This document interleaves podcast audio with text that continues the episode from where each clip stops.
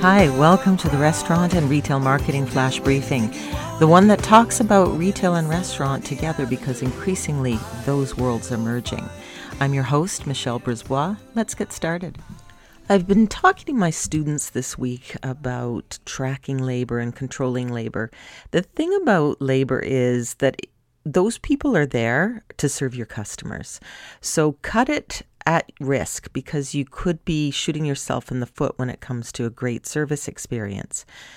When you're tracking your labor as a percent of sales, always keep in mind that if it's a percent of sales, you are actually comparing two things. And one way to make the labor look better is to increase the sales. So, we're going to talk a little bit over the next few days about um, a menu matrix. Whether you run a restaurant or whether it's a retail operation, it's a great way of looking at which products are working the hardest for you. Because if you want your labor to look better, you need to sell the products that are higher margin and more more profitable and more popular.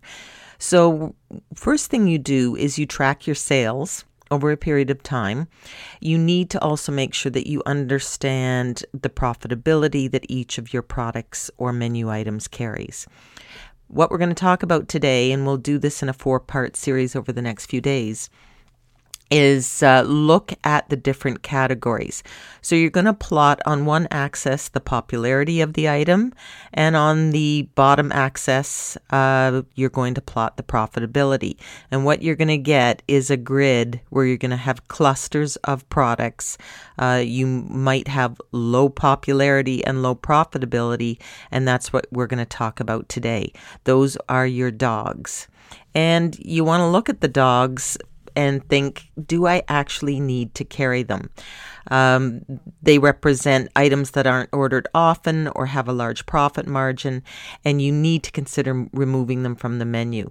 You might want to keep them if it's a kids option or a lost leader of some kind that gets people into your restaurant or your store, so it might actually have a role to play.